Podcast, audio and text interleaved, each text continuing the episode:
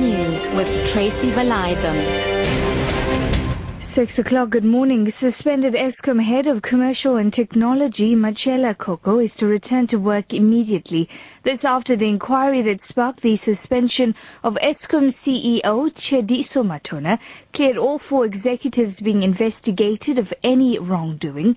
Matona, Koko and two others were suspended in March this year to allow for the investigation into the parastatals operations. Three of the executives, including Matona, have since left the power utility. Meanwhile, the Eskom board has confirmed that it's renewing acting CEO Brian Molefe's contract for a further three months. But the NUM's Paris Mashego says Molefe is not doing enough to motivate the utilities workers. There is no leadership at all that is shown by the acting CEO or the entire board. They don't care about employees within the organization. Employees are currently demotivated. Water and Sanitation Minister Nomvula Mokonyane has given the assurance that the government is on top of measures to deal with the drought gripping parts of KwaZulu-Natal. She has been visiting the province to review measures that have been taken.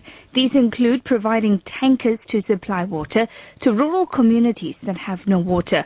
Mokonyane says boreholes are also being refurbished. We are on top of the situation.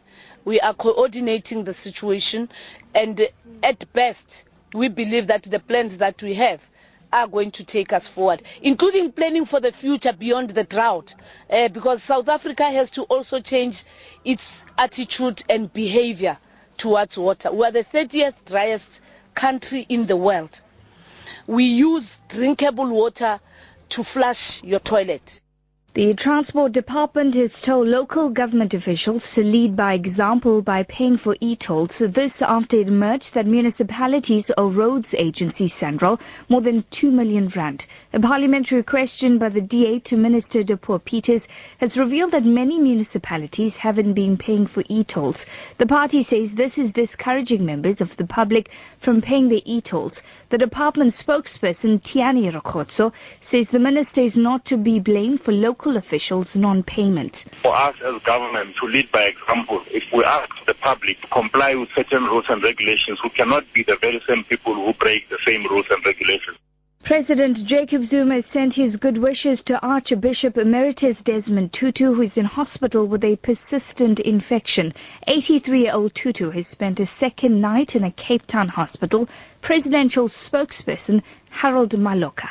The president has sent wishes and support to the world-renowned Nobel Peace Laureate Archbishop Tutu, and he has further wished the medical team that is attending to him all the necessary wisdom and call on all South Africans to keep Archbishop Tutu and his family in their thoughts and prayers. And finally, to wrap up this morning, the Greek Parliament has passed sweeping austerity measures demanded by lenders to open talks on a new multi-billion euro bailout package to keep Greece in the euro. The package was supported by 229 members in the 300-seat chamber with 64 votes against it and 6 abstentions. Hardliners in Prime Minister Alexis Tsipras' party deserted him and he had to rely on the support of some opposition parties. The vote means Greece has accepted reforms including significant pension adjustments, increases to value-added taxes and tight limits on public spending. Your top story this hour, suspended Eskom head of commercial and technology, Matshela Koko, is to return to work immediately. For Lotus FM News, I'm Tracy Valaydham. I'll be back with the headlines at 6.30. Now it's time for Newsbreak with Matthew Viren and the team.